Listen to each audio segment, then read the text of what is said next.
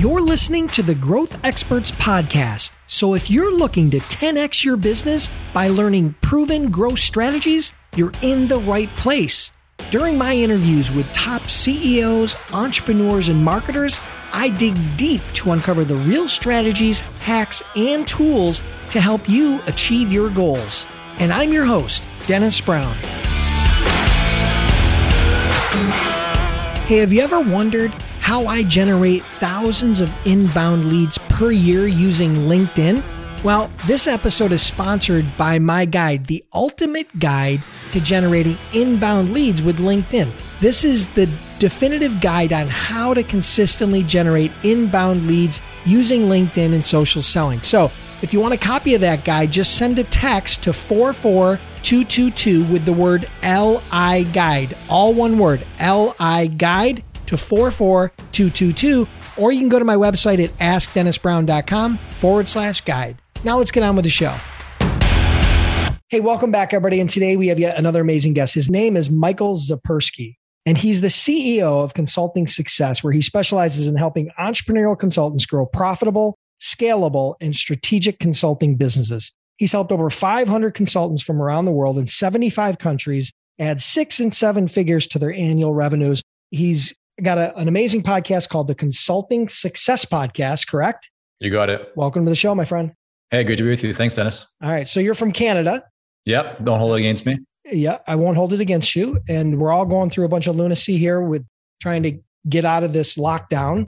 So we had some kind of a funny conversation about that before we hit record. But today, just to tease everybody and give you a sense, we're going to talk about something interesting. And that is, you know, there's a couple things you that you you can't market. There's some things that you can't do in marketing unless you have the successful ingredients, unless you have a couple of very important ingredients. And Michael's going to talk about those ingredients today, but it's because it's building a business, starting a business, growing a business. If you're going to do it in a repeatable format that's going to have any sustainability, you know, you're going to have to have ingredients that work, just like when you're baking a cake, right? So we're going to bake a cake today, and that cake is going to help exactly what Michael does, which is, you know, consultants start and grow successful businesses. So before we get into that, talk to us a little bit about, you know, kind of how you got here. Give us a quick, you know, one or two minute backstory and kind of how you got into this whole consulting success business, and we'll go from there. Yeah. How far do you want to go back? Like early, early years? Two or? minutes worth.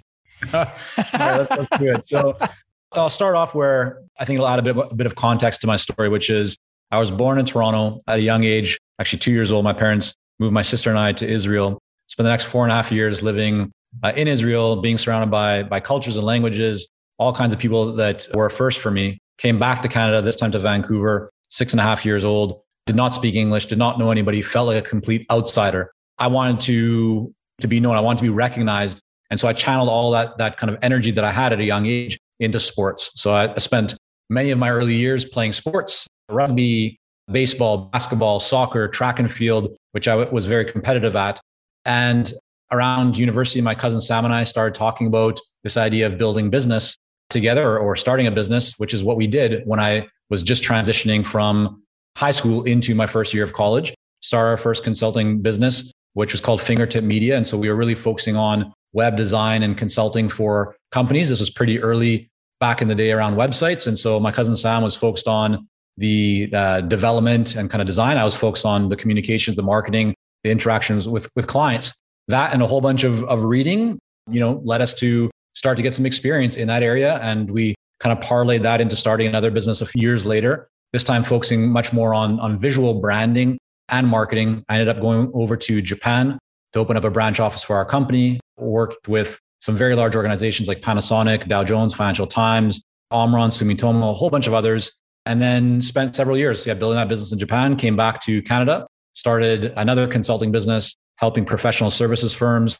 uh, generate leads. So think financial advisors, insurance companies, other consulting firms. And around that time, Sam and I, who were working on different things, we were at a family barbecue one summer and said, Hey, you know, we should do something again together, but this time we should do it online. And that was the idea for consulting success, where we just started sharing our experiences, the kind of the good, the bad, the ugly, the stories from the trenches of what it's really like to be a consultant. And people said, Hey, this is great content. Do you guys have a course where we can like learn how to become consultants. We said, no, but we'll build one. People took that course, got great results, said, Hey, do you guys, is there a way to work more closely with you? And we said, not really, but we don't have a coaching program, but we'll create one. And so we did. And so here we are 13 years later of working with consultants, helping them to grow, as you said, profitable, scalable, and strategic consulting businesses. Uh, we have clients all over the world and we love what we do. When did you launch your first course around starting a consulting business? So it probably was about 11 years ago, I would say. Oh, wow. So it's been a while. Yes. Yeah, and we've then, been doing it for quite some time, seeing a lot of changes in the industry. Yeah, I'm sure. I'm sure. Absolutely. All right. So, what type of consulting were you doing when you were overseas? I mean, it was lead gen. Was it more lead gen? Like you, I think that's what you alluded to. No, so that was when I came back to to Canada. We were focusing on, on lead generation. When I was over in Japan uh, running our company over there, it was much more around design, branding, marketing. So, for example, with Panasonic, when they wanted to launch a new battery line, but targeting the English speaking markets, Europe, North America, we advised them and worked with them on that project. So our focus when we were in Japan was really helping large Japanese organizations or Japanese clients to, to communicate more effectively to English speaking markets. Gotcha. Okay, great. All right. So why don't we do this? I want to dig right in. And today we're going to talk about the two most important ingredients you have to have in order to bake a successful marketing cake. Let's call it that, right? And so why don't you take it away? Why don't you break that apart for us? I know there's two primary components and then, you know, I'll inject as needed, but I'm going to let you steer the ship. Yeah, please do. And definitely jump in, Dennis, at any time. But I'll just start off by saying, as you know, I were speaking earlier, that to have effective marketing, yeah, you need to have these two components. It's, it's very rare to find marketing that works successfully without these two. And so this kind of comes, you know, just a quick story. You know, we'll have consultants reaching out to us every day saying, Hey, you know, I want help with my marketing. I want to generate more leads. And that's really what most people want, right? You want more leads. You want more stronger, more robust pipeline. And the question that people always wonder is like, what do I need to be doing differently with my marketing? And the reality is that it's it's not really your marketing; it's the foundation before you actually get to your marketing. So people think marketing; they think, they think marketing strategy, they think marketing tactics, they think should I be doing LinkedIn or Facebook or YouTube or webinars or all this other stuff, and all that stuff is great and it has its place and it's important. But the the two ingredients we want to start with before you can actually have effective marketing the first is what we call ideal client clarity. And it's this idea that if you don't, if you're not crystal clear on who your ideal client is, it's very challenging for you to do anything else effectively. And the example of that is if you're not clear on who your ideal client is, how can you offer a product or service that really speaks to your ideal client, right? That helps them to solve their problems or helps them to get the results that they want. It's very challenging to do that if you don't know who your ideal client is. The other example here would be let's say I said to you, Dennis, right now, okay, you have one hour, Dennis, to go out and market to your clients. You have one hour to do marketing in your business. If you're not clear on who your ideal clients are, how are you going to spend that one hour? How are you going to spend your time, right? You're going to have too many different people. You're not going to be really sure. You're going to be trying to find different people. And so it lends itself to being a real waste of time. Instead, when you're crystal clear on who your ideal clients are, you can say, oh yeah, I work with pharmaceutical CFOs, or I work with you know owners of mid-sized manufacturing companies in the New York state area. Like if you know who your ideal client is, you can identify them very quickly, and then you can start to to speak their language. The other challenge when you are not clear on who your ideal client is is that you typically need to have many different messages. When someone says, like, what do you do, Dennis? And if you have three different target audiences and you're just early stage in your business, then how do you respond? Oh, well, I work with these people and I work with these people and I work with these people. That makes it very challenging for someone to actually remember what it is that you do. And so now you're not memorable, which means that you're going to get less referrals, less people talking about what you do, less people, you know, introducing you because they're not going to remember what it is that you do because you've given them too much information. So the opposite of that is to be very clear about who your ideal client is. The more narrow, the more specialized that you can become around this, especially at the early stages of your business, the better. And I'll offer one quick illustration of this, which is if you take a company like Stripe. So Stripe, are you familiar with Stripe, Dennis? Payment processor? Yep, for sure. Okay, cool. So back in the day, right, Stripe looked at the marketplace. They saw people like PayPal, Authorize.net, whoever it might be. And they were thinking, well, how can we get into this uh, payment processing marketplace? Well, if you go to Stripe's website today, you'll see a message that pretty much says, you know, we provide payment processing for the whole world, all sizes of companies, any stage, everyone. And you look at that and go, well, Michael, they're not practicing ideal client clarity. They're not specialized. They're targeting everybody. But the thing is, go back in time and look at if you use the, the Wayback Machine online, you can actually see Stripe's early website. And their initial message was payment processing for developers. So they got very clear on who they were actually serving. And that's how they, they were able to actually get into the marketplace to differentiate themselves, to cap, capture market share, because they, they very clearly knew exactly who their ideal clients were. And everything else then put out into the marketplace was based on that clarity. So that's the first part. Any, any questions, Dennis, on the ideal client clarity, or should we jump to the second piece?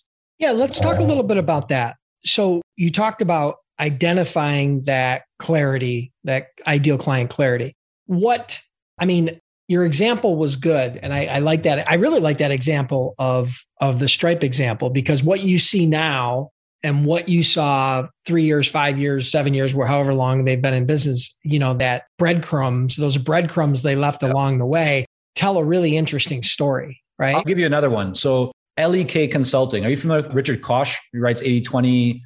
Uh, yeah. You know, okay. So he's written, yeah, many books around 80 20 principle, Pareto principle. Great author, really good books. So he founded after working, I think it was Boston Consulting Group or Bain. He, he worked some of the large consulting firms. He started LEK Consulting in the UK. When LEK first started, let me back up. If you go to LEK's website today, I'll do the same way as I introduced Stripe.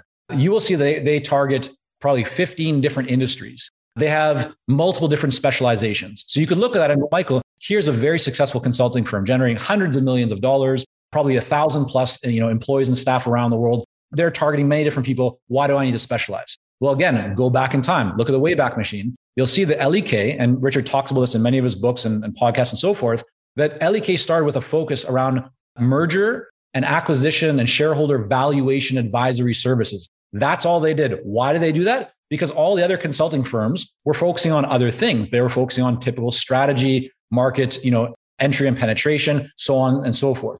So they picked an area that wasn't really being served. They picked that specialization, targeting that specific type of organization that needed those services. And that's how they started to capture market share and then get to the point where they are today. Yeah, I like that and you know so they were really super niche and then they expanded into other markets and other targets and other audiences over time you know once they got a lot you know once they started exhausting some of those markets and they wanted to expand. So that made yeah that makes total sense. Yeah. Perfect. Okay good. Well let's pivot over into the second ingredient right? Which is really cool and i think is going to be obviously a very important part of the cake. Yeah. So this is what we call the magnetic message. And you've probably heard this being talked about as a unique selling proposition or something along those lines. But it's really developing a message that will get the attention and interest of your ideal clients. Because the day, the kind of the, the age that we're in right now is we all have more options, more choices, more noise, more hype in the marketplace than we've ever had before. And you can see this as a consumer when you go to, to buy juice or buy tissue paper or you know anything. There's just more of everything out there, more people who want access to us, more ads in front of our faces. To cut through that noise, to cut through that clutter, you need to have a message that really speaks directly to your ideal client. If you go too broad, if you're not clear on who your ideal client is, if your message is trying to talk to too many different people, it will talk to no one. And that's why when you look at marketing, people are putting out messages, they're doing lots of different things. Like they're very active with marketing, but they're not really attracting, you know, any leads. Or if they are getting some leads, the leads typically turn out to be the wrong people. And the reason for that is because their messaging is not targeting the right person and they don't actually have a message that speaks directly to that person. So there's a three part formula that we're going to talk about here, as I mentioned, Dennis, that I'll introduce on how to develop a magnetic message. It's remember three W's. So the first W in the formula is who. And who is really just taking your ideal client clarity. So our example, let's say that your ideal client is a pharmaceutical CFO. And you might even go further and say it's a pharmaceutical CFO in the US or in a specific state or whatever it might be. But the more focused you, you can be, the better. So pharmaceutical CFO is your who. Because if you are a pharmaceutical CFO, or if I say to you right now, Dennis, like we're talking, you're you're in Buffalo, you like to fish. If I said, hey, everyone in Buffalo who likes to fish, like there could be a lot of noise going on, but right away I got your attention, right? Because that's you're there, you like to fish. Now I'm speaking to you. It's the same with your messaging. You you want to use or you want to state who your ideal client is because they will see themselves as that person because they are. So if I say pharmaceutical CFO of a global pharma company, if that is you, you will now take notice. That's the first part. The second part is what. And there's actually two components to the what.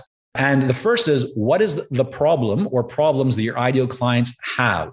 And this is really important because when you speak to a problem that somebody has, you will get their attention. If you have really bad neck pain or back pain, and someone says, Hey, you know, I have a relief for neck pain, they will instantly, if they can turn their neck, like, you know, turn their head, they'll, they'll look at you because that's what you're dealing with. If you are, let's say, your marriage is suffering and somebody says that they help people who to to solve their marriage you know and relationship issues that's going to get your attention if you're if you like to fish and someone says, Hey, there's a really great lake to go fishing, not far from here, they, it's, that's going to get your attention. So you want to speak to, I mentioned problems, but I'm going to talk to this, uh, the second component in just a moment. You want to speak to what people are thinking about. And problems are, are one of these things that we often spend a lot of time in more when we're, you know, exercising or driving to work or in front of our computers. We're thinking about how can we overcome challenges that we have, these roadblocks. So if you speak to, if you address those specific problems, you will get people's attention. The second part, the second component of the what is the result. So you speak to what is the problem that somebody has and what is the result that they want to see, that they want to experience when that problem is solved. When you hit on those two things, you're really going to capture people's in- attention and interest because it's going to say to them, this person understands what's going on in my mind right now, what I'm thinking about, the challenges that I'm, I'm contemplating. And they clearly understand and have identified the result that is important to me, the result that I want to see more of. So that's the second W. The third W is one that unfortunately a lot of people completely forget, and it's why, as in why you. If you're a solo independent consultant, it's you know why you personally. If you have a team around you, it's why your company, why your brand, why you're offering. But it's critical that you talk about the why. And, and I'll break down a few criteria of how to actually think about your why. So one example might be your years of experience. If you've spent, you know, if you've been in this business longer than anyone else in the business, you might want to use that and talk about it because it's an advantage.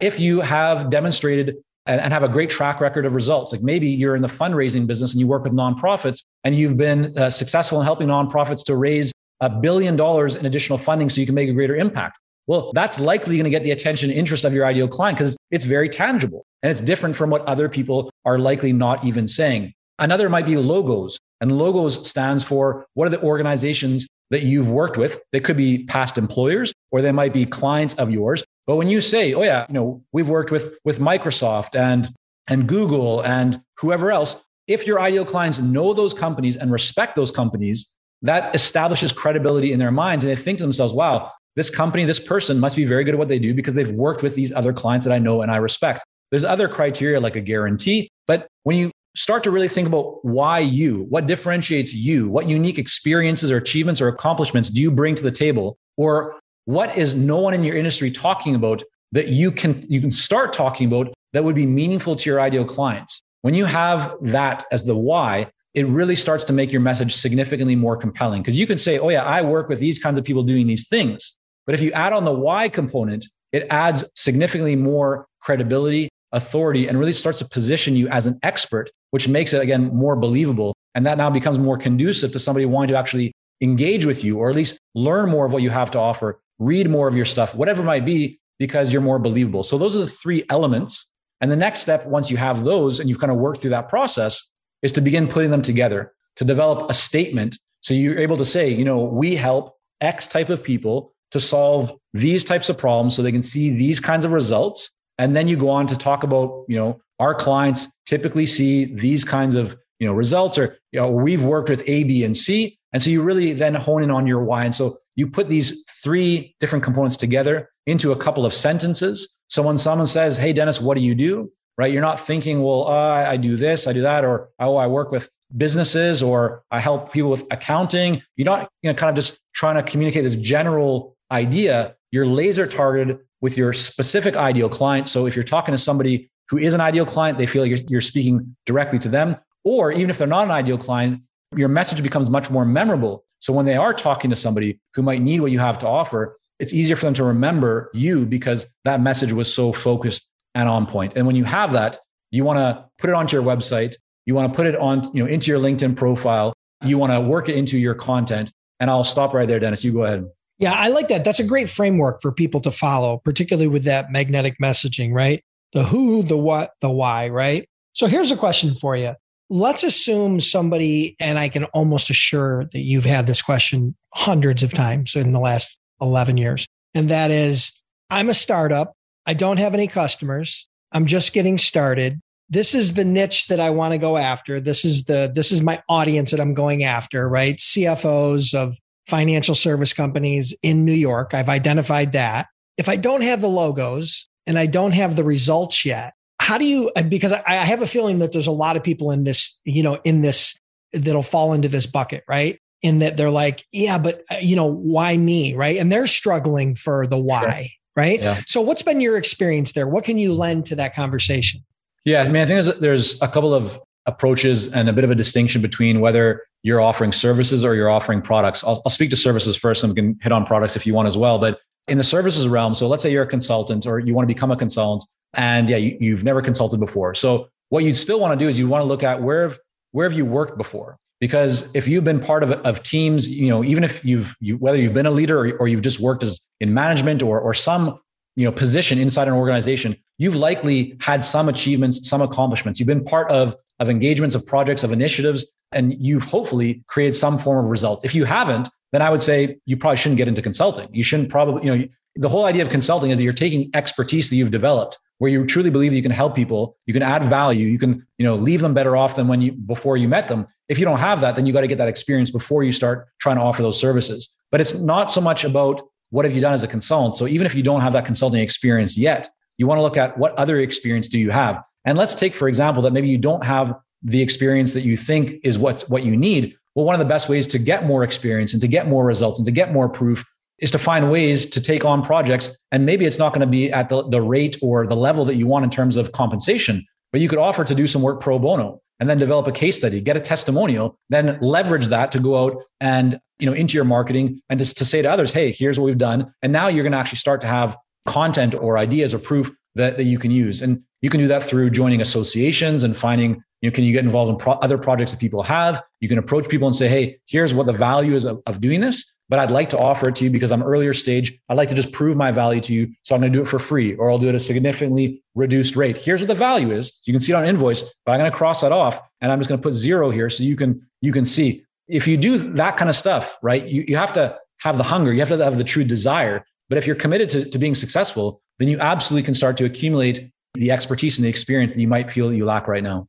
I love that. That's a perfect example, right? I mean, work for free. We've all done it at some stage in our career. I mean, you know, I remember doing work for free and then I leveraged those case studies and those testimonials and, and all the goodwill that was generated through the, the results that I generated with no remuneration and then parlayed that into all kinds of clients and all kinds of revenue later. I mean, it just, but a lot of people resist that whole concept of doing the work for free. And I get it. You know, you need to value your time, but you also need to get started, right? You need to supplement that story. You need to draw that picture for everybody else that you will be able to charge, you know, a fair rate for later. And sometimes you got to, you know, take a step back before you take two steps forward. And I think it also comes down to people facing that feeling of discomfort. You know, it's not easy necessarily to go out and to contact people who you don't have a relationship with, especially if you're doing something new, you're entering a new environment. That's what business is about, right? If I often say, Dennis, there's a, a big difference between a consultant and what we call an entrepreneurial consultant a consultant could essentially be a contractor, someone who just does work, right? You're focused on delivery. Well, an entrepreneurial consultant is someone who's actually they want to you know be involved in delivery to a degree maybe and maybe down the road they don't want to be involved but the idea is they want to build a business. They want to be able to create significantly more value have more freedom have more flexibility be able to make a bigger impact a bigger income. You can't do that from just being a consultant. So the idea is you know what do you really want? And get clear on that. There's nothing wrong with just being a consultant but then you're not building a business exactly perfect all right. Anything else you want to add about that? I got a couple rap, more rapid fire questions before we go, and then um, I'll turn it over to you. Yeah, no, I mean, uh, uh, there's if anyone wants to dive deeper into any of that stuff, we have a lot of free resources on both those topics at consultingsuccess.com, or as you mentioned, we talk about some of that stuff at times on the Consulting Success podcast. But no, let's let's keep going. Perfect. All right. What's one growth tool, software, app, something that you use to grow your business? Right. I mean, I'm, I know there's probably hundreds. We all are app and SaaS product crazy, but if you had to pick one that you couldn't live without, what would it be? Okay, I'm going to be uh, a, maybe take it from a different perspective. You tell me if I can add a second if you want, but there's a, an app that I love called Krisp, K R I S P. And what this does is it will, using artificial intelligence, it blocks out any noise. So let's say you and I are doing this, this podcast right now, and maybe a, you know a, a kid. I'm in the office. There's no kids here, but let's say I have a garbage truck that comes right by the door of the office. I can hear it, but you can't hear it right? Or there's construction, there's kids running around, or dogs barking. So this is not necessarily a typical growth tool, but I think there's a lot of people, especially given what's been going on the last, you know, year and a half plus, that feel a little bit of, you know, this discomfort or unease when you're doing calls and you're having meetings because there's noise around you. Well, imagine if you could remove that noise completely and just be focused on the moment and not worried about stuff coming, stuff coming in. So yeah, that's that's called Krisp. Do you want another one or? I think that would come in pretty handy on a podcast too, right? Amazing. It, it just keeps the audio quality significantly better because it's just really focusing around around the microphone. So yeah, I've been using it now for uh, for several years, and I was actually just talking to a neighbor yesterday about how when you find products that you truly love, like they just do a great job. It's funny how easy it is to talk about them to other people. It's you know I feel like I should be a sales rep for this company. How many people I've referred to them? And he was telling me he's like, oh yeah, I love the Remarkable too. that you know the tablet you can use to to write notes and all that kind of stuff. And so when you find a tool that you really enjoy, it's just so easy to talk about it. And I think for all of us as as business owners, that's the kind of company that we should also espouse to create where we provide that level of, of service and quality and everything else the experience that people just want to talk about. Yep love it. All right great. And what would be one book that you would recommend? Maybe something that helped you on your journey or you think might help them on theirs? Oh, and, and, again it's hard. One book is hard. Yeah. Look, look, behind me you know I, I get it. But if you had to pick one maybe a recent one or something that was very uh, profound okay. or so, important to you yeah i mean i'll give you a more recent one that I've shared with a lot of clients the last a little bit, which is uh, the Infinite Game by Simon Sinek. The whole concept behind this is that so often people are playing like the you know the finite game. You're, you're focused on it's like a set number of players, and you you know you're trying to achieve goals by a specific date, and then you're really hard on yourself if you don't achieve it. It's like oh yeah, we're supposed to get revenue to, to X by this point, and then you're looking at competition and you're thinking like oh yeah, there's the whole idea behind this book is to allow yourself to to create a lot more space. You don't have to like rush to try and achieve success, right? So often as entrepreneurs, we're focused on the destination and we're not enjoying the journey. And I think what this book does, and other books like it, Dan Sullivan's The 25 Year Framework, another great book on this topic, you can actually see that, yeah, I have a lot more time to enjoy. And so when you start to enjoy the journey a lot more and the process and what you're working through, not only is it more enjoyable, but you actually create a better result. So those, those are a couple of books that uh, I think every entrepreneur should read. Love it. Well, listen, Michael, let everybody know how they can connect with you, learn more about consulting success, check out your podcast maybe, and uh, we'll wrap it up for today. Yeah, sounds great. Uh, so yeah, home base for everything is consultingsuccess.com. We have probably about a thousand articles and resources on the site. But if you want our top ones, the ones that are the most popular, that people uh, just you know constantly kind of mention, we've compiled them into one 47 page guide. It's called the Consulting Blueprint, and you can get that for free by going to consultingsuccess.com forward slash blueprint. Perfect. All right, listen, I'll make sure I put those links in the show notes. Totally appreciate you being here. Congrats on all your success, and I'm sure we'll chat again soon. Thanks so much, Dennis. You too. Listeners, I want to thank you for tuning in. I truly appreciate your time. If you're enjoying the podcast, then do me a huge favor. Click the subscribe button now and please leave me a review. It would mean a lot to me.